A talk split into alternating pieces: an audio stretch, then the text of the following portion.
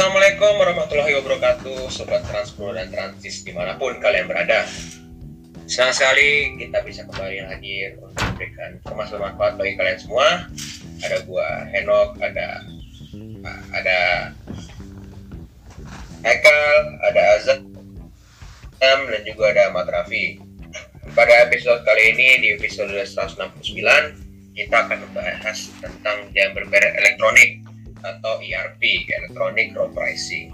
Nah, urgensinya apa sih dari jalan berbayar elektronik ini? Karena yang kita tahu sendiri, eh, Perda Jalan Elektronik di Jakarta sudah diterbitkan dan sedang melakukan pengkajian ya. Hmm. Hmm. Bagaimana eksekusi dan bagaimana diberlakukannya. Tapi belum dieksekusi aja, sudah banyak penolakan. Tapi ada juga yang pro sih. Ada pro dan kontra dari lapisan masyarakat terutama yang apa lapisan masyarakat yang mungkin berpikir kalau dengan adanya RP ini dapat membatasi mobilisasi mereka dan juga keluar uang lagi keluar uang lagi ya seperti itu nah jadi gue mau nanya nih jadi apa sih makna fundamental dari jalur bayar elektronik sendiri Mokal? Iya jadi memang ERP itu kan termasuk dalam uh, metode congestion charging ya masuk dalam anakannya gitulah ya.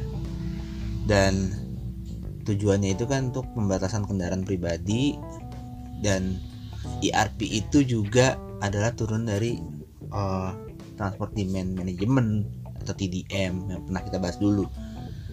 Uh, jadi kalau mau congestion charging itu ada jenisnya ERP terus juga uh, disinsentif parkir.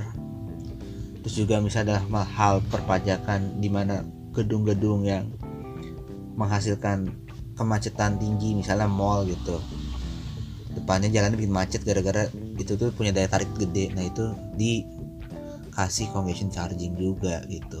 Nah jadi uh, metode congestion charging ini bisa dilakukan secara elektronik gitu ya uh, tujuannya juga untuk mengurangi permintaan penggunaan jalan sampai kepada suatu titik di mana permintaan penggunaan jalan itu tidak melampaui batas.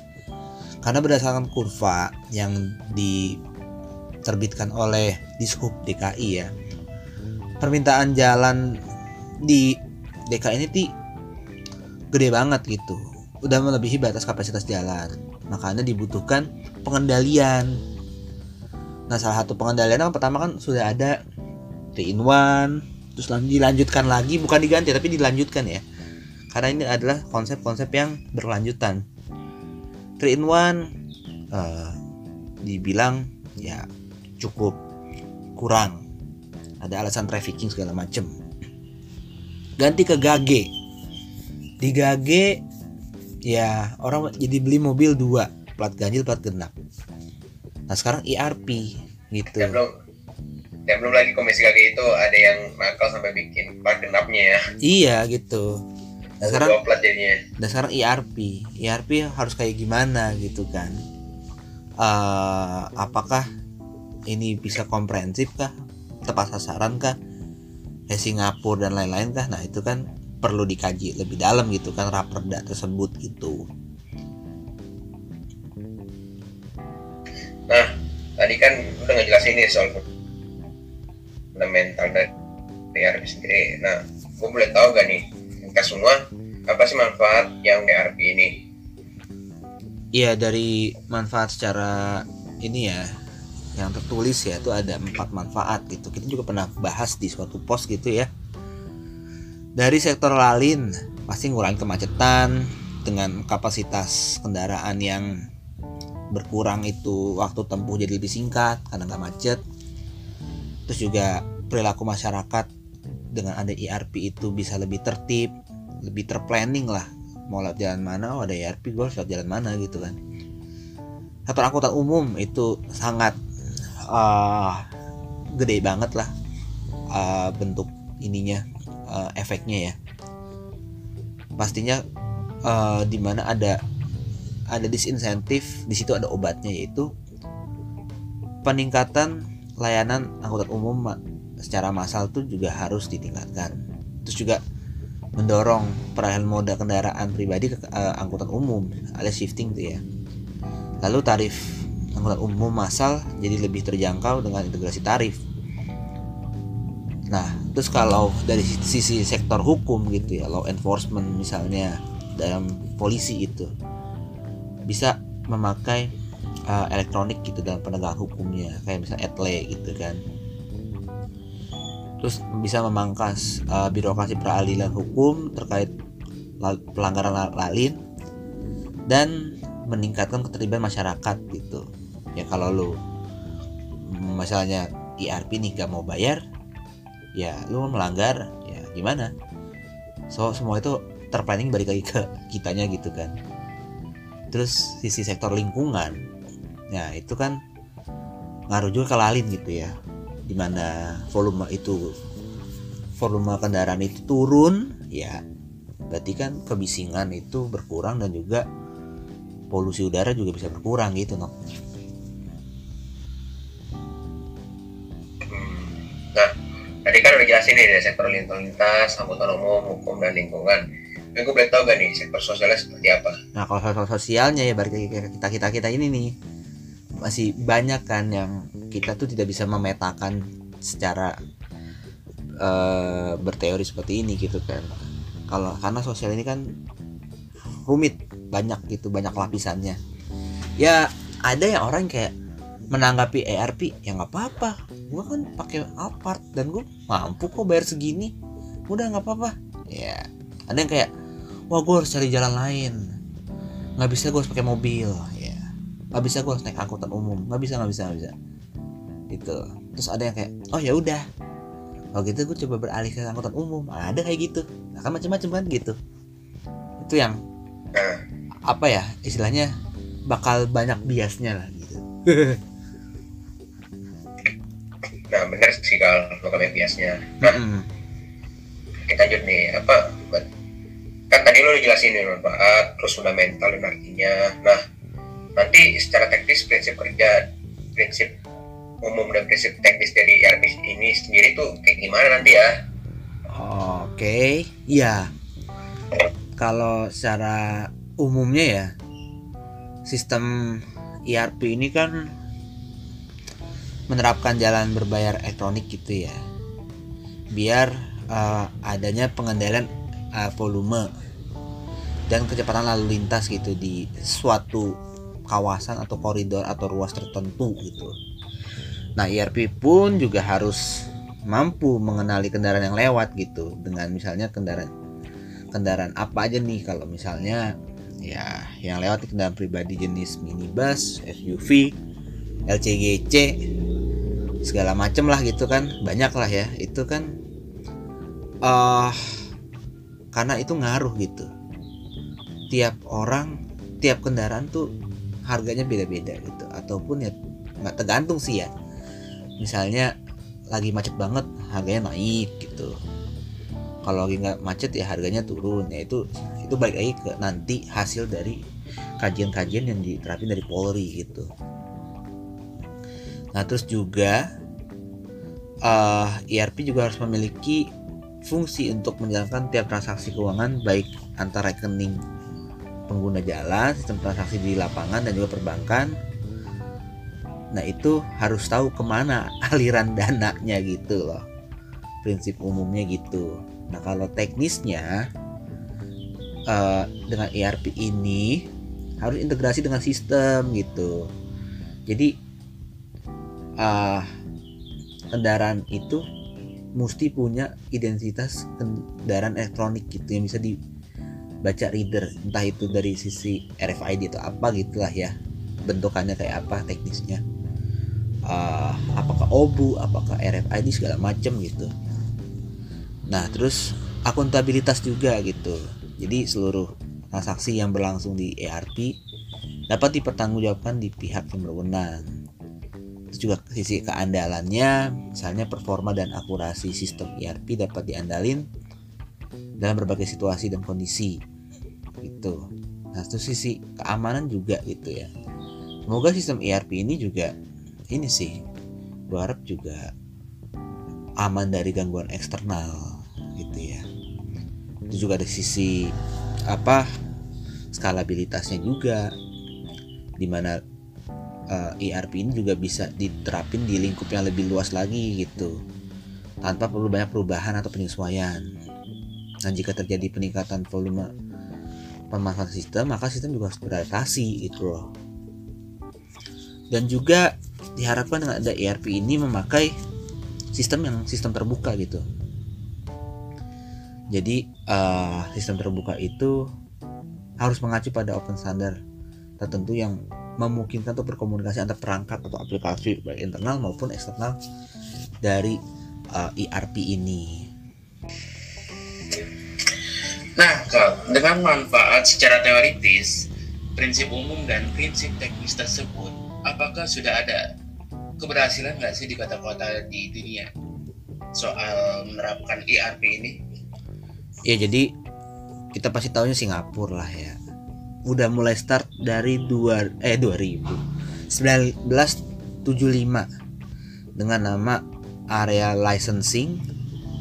Lalu 98 baru ERP nah mode shiftnya 15 sampai 20% penumpang angkutan umum bertambah gitu. Terus analisis analisis manfaat biayanya itu uh, dari ERP itu sekitar 718 miliar per tahun. Terus juga ada London 2003 menerapkannya juga ya. 38% angkutan eh penumpang angkutan umum di zona di suatu zona itu mening, meningkat gitu. Terus kemacetan berkurang 30% dan keuntungan yang dapat dari ERP-nya itu uh, 1,6 sampai 2,1 triliun per tahun. Lalu ada lagi di Stockholm, Swedia tahun 2007. Hasilnya mode shiftnya adalah naik 4 sampai 5% penumpang angkutan umumnya. Uh, dan juga kemacetan berkurang sekitar 30%. Uh, eh bahkan bisa lebih gitu so, tahu gue terus juga bisa untung sampai 1,1 triliun per tahun. Milan juga sama. Menggantikan uh, sistem Ecopass dari tahun 2008 nah hasilnya apa? 9% uh, kenaikan penumpang di subway-nya di di berbagai zona yang terdampak itu. Dan juga ada kenaikan yang uh, besar pada bike sharing sekitar 5 sampai 12%. Terus juga uh, kemacetan atau keterlambatan itu bisa berkurang sampai 30 persenan dengan analisis manfaat biaya dari uh, penegakan tersebut itu 228 miliar per tahun. Dan ada satu kota lagi di Swedia gitu ya di Gothenburg tahun 2013 diterapinnya itu bisa uh, mode shift sekitar 4 4 sampai 5 4 sampai 6 persenan gitu untuk angkutan umum terus juga uh, apa namanya mendapatkan manfaat biaya sekitar 22,8 miliar per tahun. Bagaimana sih ceritanya kalau soal Singapura itu bisa sukses ngelaksanain ERP ini?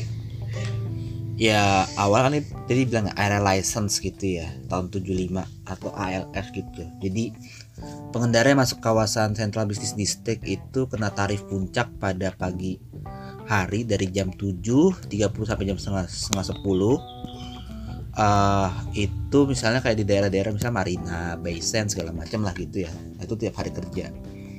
Nah, uh, kebijakan ini tuh mampu mengurangi 45% volume kendaraan dan 25% insiden kecelakaan. Gitu. Dan abis itu cakupan ALS itu juga diperluas gitu. Dari segi kawasan dan juga jam penerapannya sampai seharian penuh. Dari jam setengah 8 sampai setengah 7 malam gitu. Nah perubahan tuh tahun 98 ALS tersebut jadi ERP ah ERP ini kalau udah elektronik berarti ada perangkatnya. Nah perangkat yang dipakainya itu adalah OBU onboard unit gitu yang ditempel di kaca-kaca gitu. Jadi kalau ke scan sama gantry-nya itu ERP ya kesirep itu saldonya. Nah dampak penerapan ERP di Singapura sampai sekarang tuh apa sih gitu kan?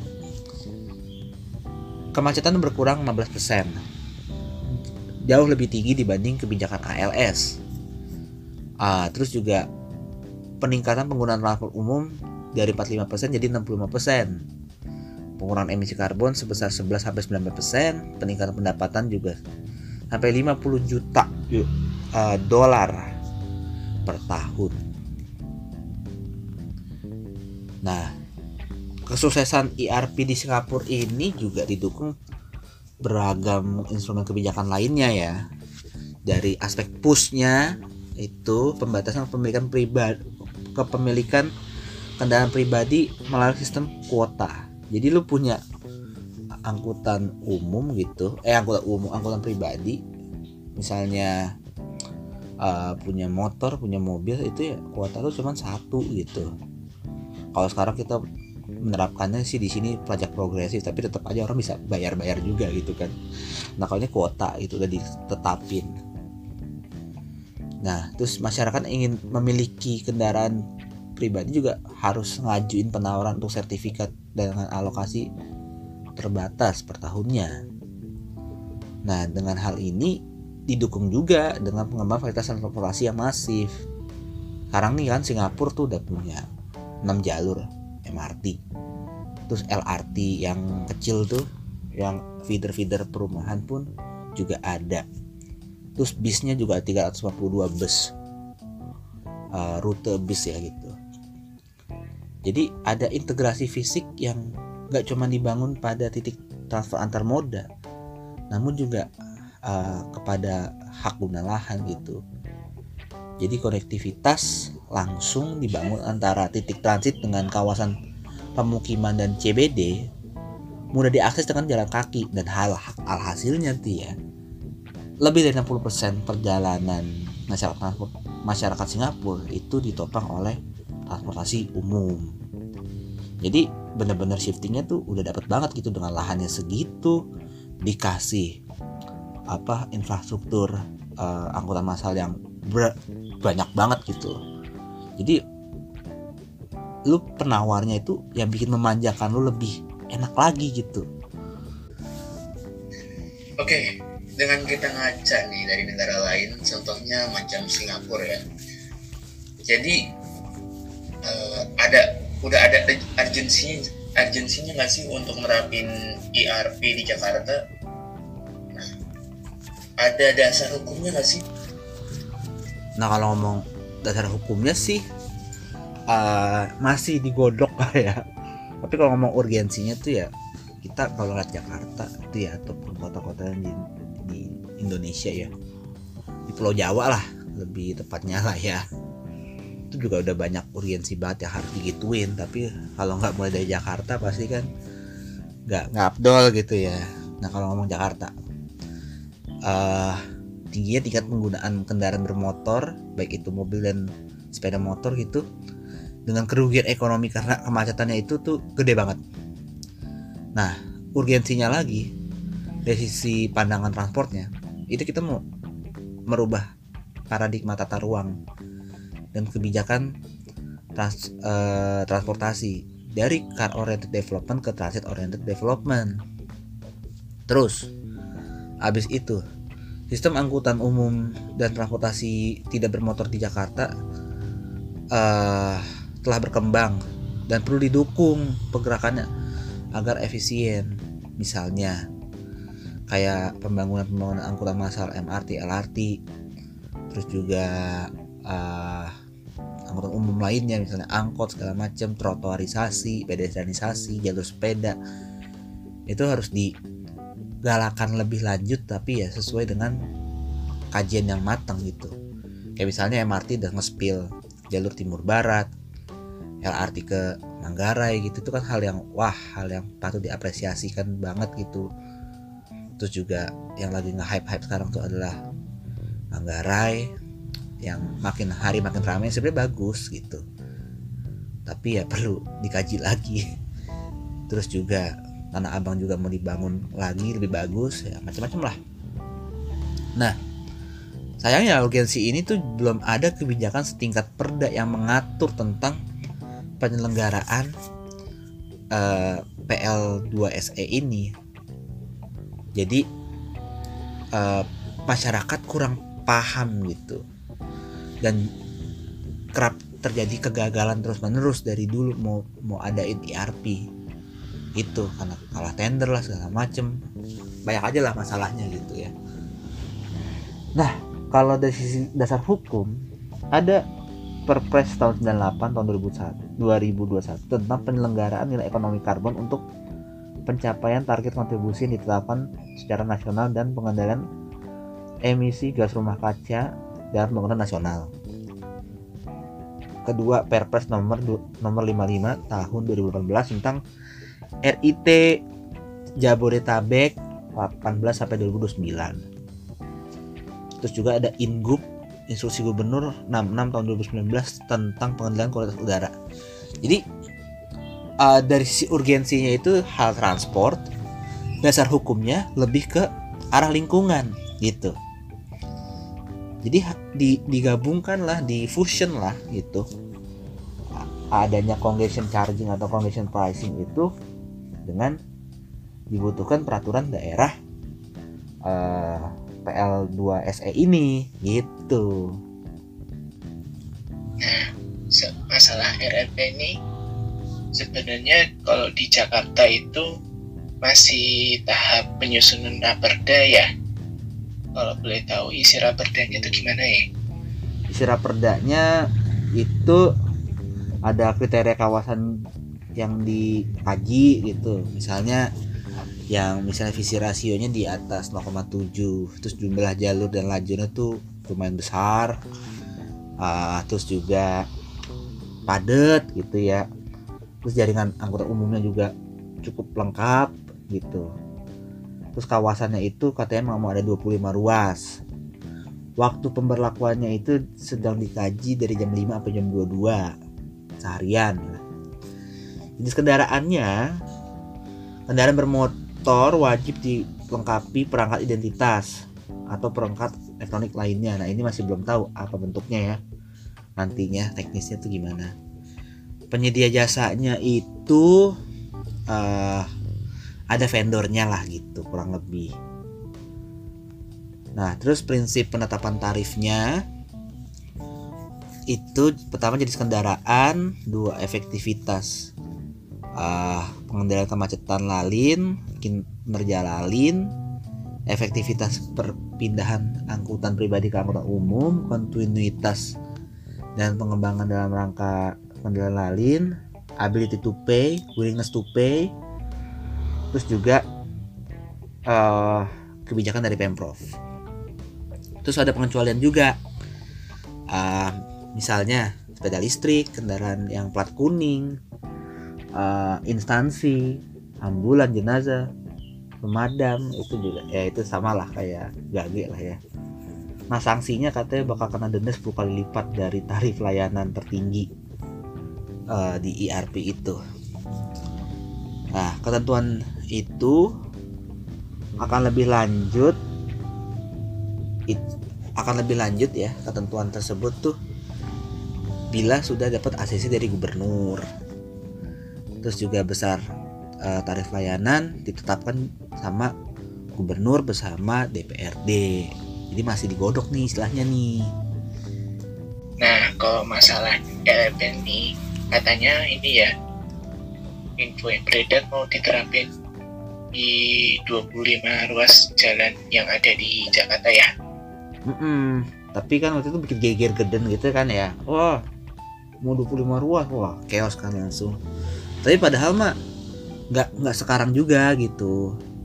Nggak sekarang juga maksudnya bertahap. Misalnya yang sangat proper buat buat di buat di apa namanya diadain tuh misalnya Sudirman Tamrin lah ya Sudirman Tamrin dah selesai. Itu dulu setahun dicoba. Dari misalnya dari patung Bundaran Senayan sampai patung kuda gitu kan. Nah itu dulu dicoba. Nah tapi itu tidak tarifnya tuh di, diusulkan jangan sampai eh, koridor base tapi zone base. Misalnya kalau koridor base itu ada ketetapan harga flat misalnya Sudirman harganya 19.000 mau lewat cuman dikit doang mau mau panjang ya lu bayar 19.000 itu nggak fair. Tapi dibilang zone tapi yang lebih fair adalah zone base misalnya cuman uh, mau nggak mau lah Sudirman. Dari misalnya Gatot Subroto mau ke daerah uh, Karet Bifak gitu. Mau nggak mau uh, dia lewat Semanggi belok belok ke kanan. Terus masuk Ben Hill gitu itu bayarnya cuman ya paling 2000 gitu misalnya. Ya gitu itu aja. Itu yang yang lebih fair gitu. So 25 ruas itu ada ya kayak gage lah ya. Dari Fatmawati sampai uh, kota. Dari Gunung Sahari sampai Salem sampai ya Matraman.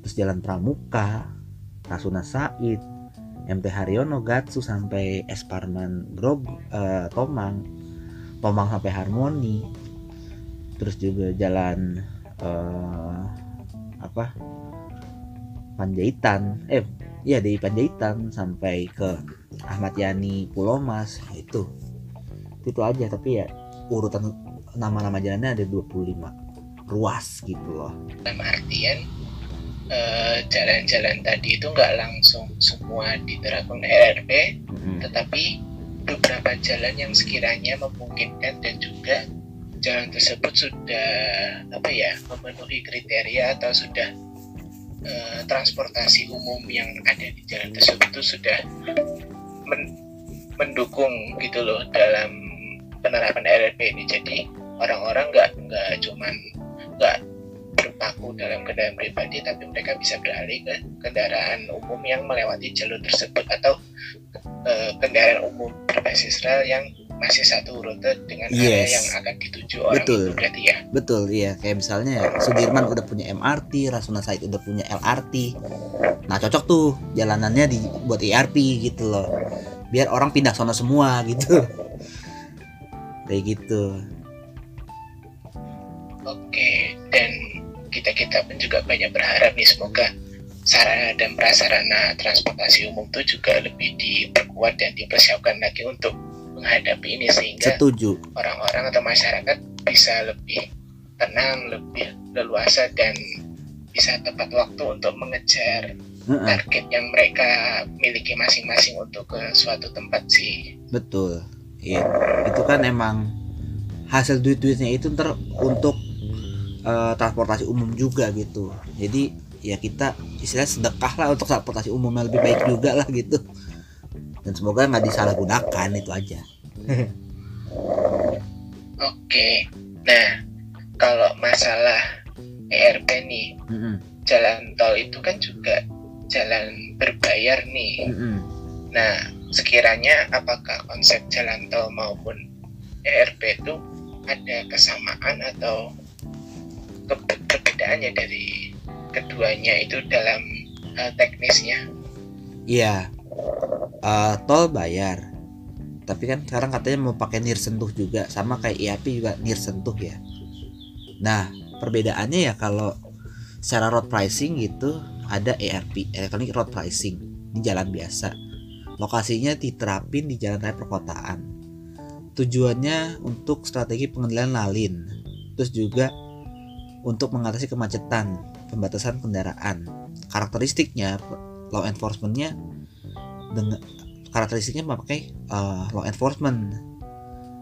Jadi uh, teknologinya harus lebih handal. Karena tuh law enforcement tuh penting banget. Nah kalau tol karena tol emang satu jalan berbayar ya. Alternatif dan berbayar gitu ya. Diterapin di jalan tol pasti.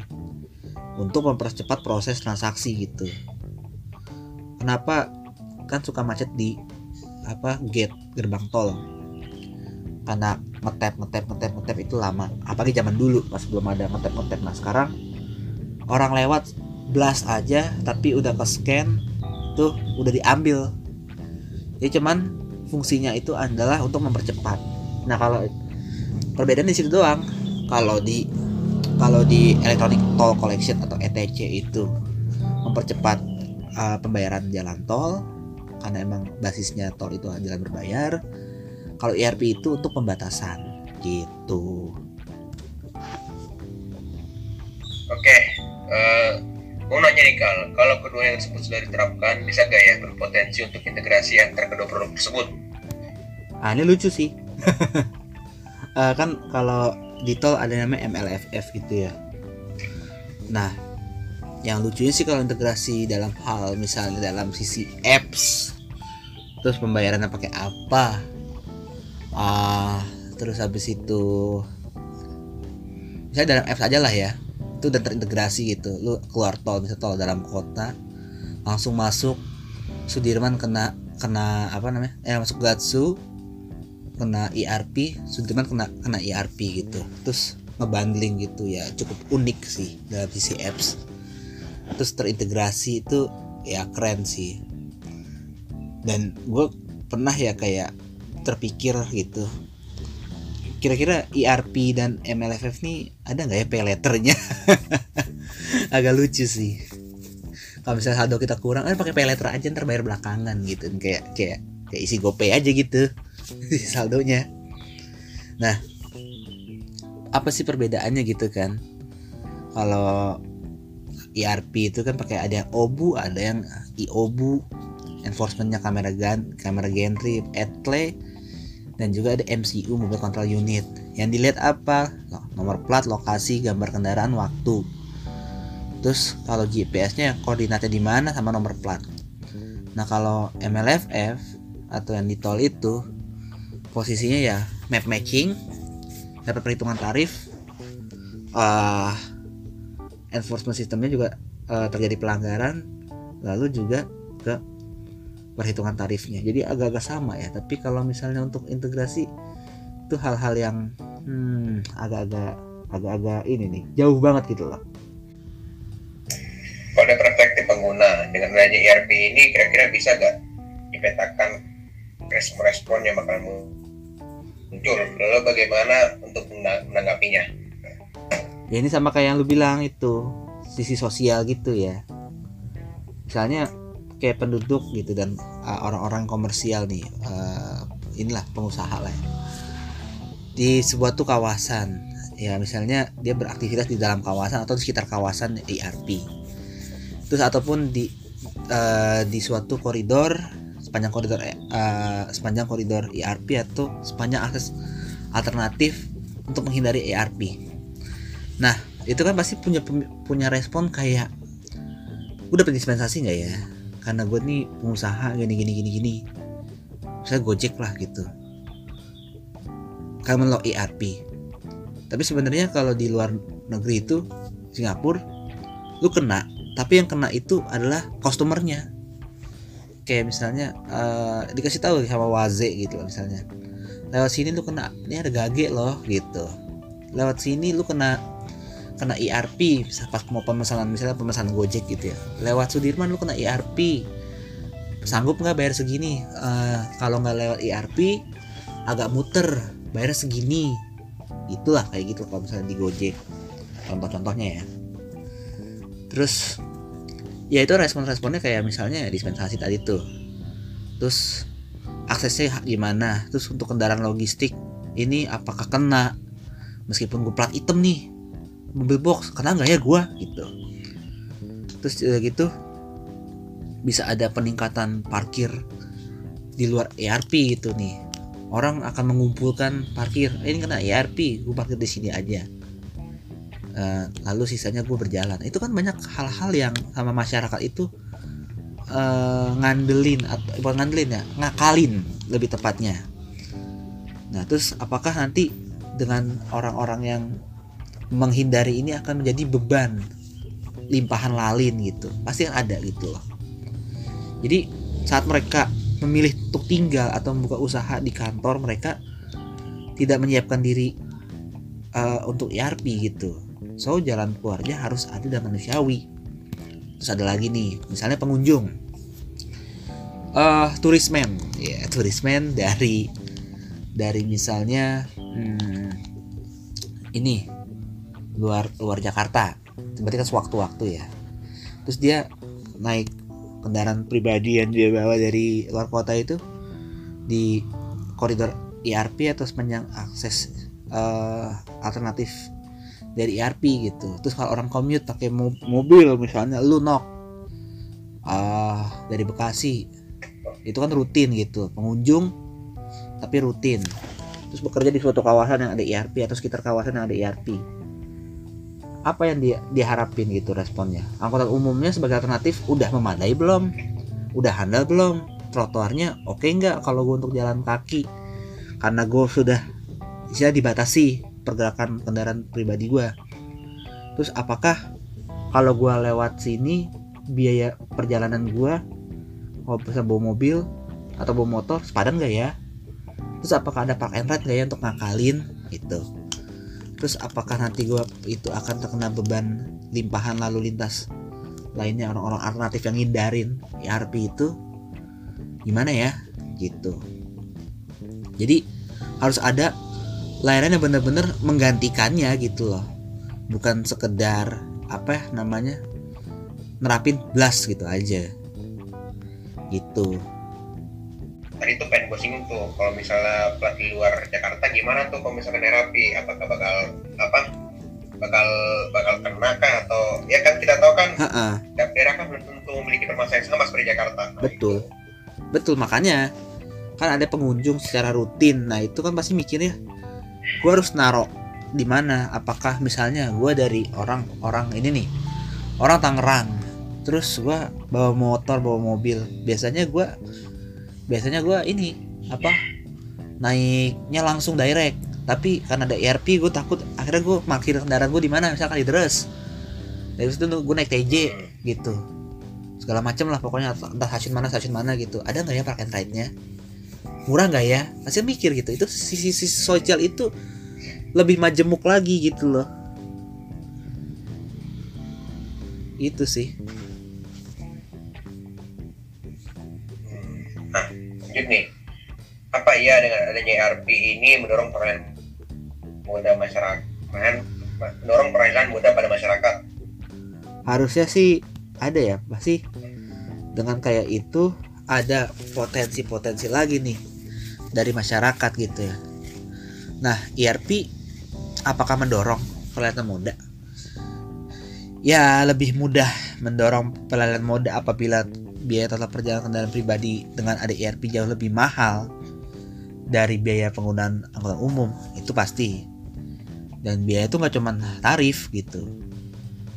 Tapi juga dengan ada ERP itu tarif it- dengan adanya tarif ERP yang gede itu dia nggak ngasih opsi moda transportasi umum lebih gede lagi. Kan harusnya ada obat itu kan obatnya adalah transportasi umum. Nah dan juga angkutan umum ini harus gimana gitu. Waktunya headway-nya lebih rapet misalnya dalam bis TJ ya. Terus apakah amannya oke keamanan keamanan kenyamanan juga oke handal dan juga pasti dan mudah gitu loh. Jadi emang ERP itu menambah komponen biaya penda- pendar- kendaraan pribadi tapi harus diimbangi dengan usaha menurunkan biaya penggunaan angkutan umum jadi harus murah angkutan umumnya dan konsep ini harus diterapin nih. Misalnya ERP itu untuk menghasilkan efisiensi penggunaan ruang jalan yang terbatas dengan pengendalian pengendalian penggunaan kendaraan pribadi. Artinya target ada target gitu. Peralihan moda ke kendaraan umum dan transportasi tidak bermotor. Misalnya ya MRT, LRT, KRL dan bla bla bla gitu lah ya. So berarti fasilitas dan layanan angkutan umum dan non motorized transportnya juga harus jadi opsi akses masyarakat yang bisa diandelin gitu loh. Sebagai shifting. Dan juga jangan fokus pada potensi pendapatan dari ERP itu. Kalau cuman fokusnya di situ tapi tidak membenahi anggota umum cuma itu sama aja ngolekin duit doang gitu loh. Nah jadi harus membangun image yang uh, bener lah dari kepahaman soal ERP ini supaya mereduksi hal-hal yang kontra dari ERP. Jadi bisa kelihatan gitu dalam penerapannya misalnya dua tahun tiga tahun oh ba- bangun ini bangun itu bangun ini bangun itu. Kok cepet ya duit dari mana? Oh duit dari kita kita juga ternyata gitu. Nah gimana kalau misalnya menem, eh, ada suatu konflik gitu. Bisa menemukan titik mufakat untuk keadilan. Pertama jangan hukum masyarakat. Desain kota dan lalu lintas memang belum didesain sejak awal untuk akomodasi sistem ERP beda kayak Singapura. Kita tuh beda banget. Kita tuh ter- terlalu liar dan terlalu wah banyak lah dan juga ada tahapannya yang jelas ya. Misalnya Sudirman dulu tahun depan Rasuna Said tahun depan ini tahun depan itu. Di dilihat dulu dari demand demandnya tuh yang tadi Raffi bilang bahwa kalau ada penawarnya misalnya kayak moda-moda angkutan rail base MRT LRT yang udah istilahnya udah bisa diandelin orang bakal bergantung dengan itu. Sok adain ERP kalau belum ada cuma masih TJ doang. Apakah TJ-nya itu apa misalnya headway-nya rapet atau enggak kalau misalnya nggak rapet jangan gitu. Gitu. Terus harus dipikirkan juga jalan ke, jalan keluar yang adil dan manusiawi bagi penghuni orang situ. Misalnya orang yang tinggal di area ERP pengunjung dan aktivitas sosial ekonomi terdampak. Ya, misalnya orang-orang Fatmawati ada gage. Dia biasanya keluar lewat jalan Fatmawati tapi ada gage. Terus gimana gitu? Gue mau ke pasar harus bawa kendaraan pribadi untuk ngangkut barang. Masa gue naik MRT nggak mungkin kan gue harus lewatin tuh jalan. Ya itu gimana kalau itu ERP nah itu harus disensus lagi gitu. Terus pengunjung ya tadi yang Henok bilang kalau orang-orang luar DKI itu gimana? Orang-orang commute pakai pakai apa? Eh, angkutan pribadi motor mobil segala macam. Terus juga yang paling penting harus ada jalan keluar untuk angkutan logistik dan niaga.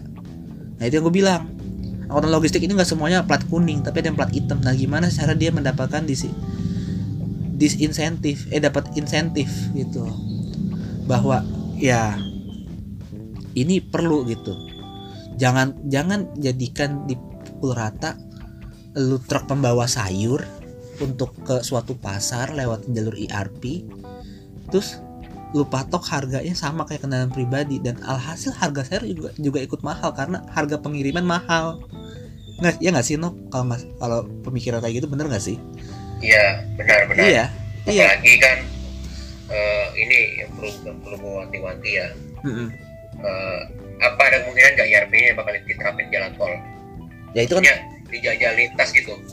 oh lintas mana lintas kayak lintas itu enggak Ja- Misalnya gini loh. misalnya jangan gini, sampai lintas misalnya nasional. Gini, eh, misalnya gini, gue udah supir lah. Gue gue udah supir. Heeh. ya gue mau bawa, bawa barang dari Cikarang menuju Cilegon tapi Hmm. barang gue ini kondisinya nggak bisa lewat tol harus Hmm. lewat jalan lintas nah semoga Nah, jalan mau nggak mau hmm. eh gue masih masuk kota Jakarta dong Heeh. itu ada pengecualian gak gitu istilahnya nah apalagi itu semoga sih jalan-jalan nasional malah enggak karena kan tuh jalan lintas ya semoga sih enggak Iya. gitu loh kayak misalnya lewat jalan apa dari misalnya dari apa sih harapan indah gitu Pulau Gadung Kelapa Gading Senen gitu ya semoga jangan sampai ada. Terus juga Kalideres apa dan Mogot semoga juga jangan, jangan sampai ada karena itu jalan lintas. Gitu kan? Intinya mah itu. Jadi jalan-jalan perkotaan aja gitu. Jalan-jalan yang ke arah sentral bisnis distrik kayak ya Sudirman Tamrin Rasuna Gatsu itu aja gitu loh harusnya. Karena kalau di jalan lintas itu wah amsyong deh jangan deh. Itu nah terus untuk pelayanan moda ya itu target dan kualitas layanannya harus ya bisa menarik penggunaan kendaraan pribadi. Yang paling penting itu. Dan juga pendapatan ERP itu ya harus buat nambel angkutan-angkutan yang eh, di jalur yang masih istilahnya masih kurang lah gitu. Dan komitmen komitmen dan integrasi sistemnya eh, semoga penerapannya nggak bikin bingung lah ya dan juga harus jelas gitu strategi besarnya dan output dan outcome yang jelas juga ini ke siapa ke siapa ke siapa gitu jadi harus harus real lah gitu lah Oke, last nih Kak. Kira-kira untuk harapan yang dapat dikemukakan dari implementasi ERP ini ngaruh nggak sih Kak ke push and pull koalisi koalisinya?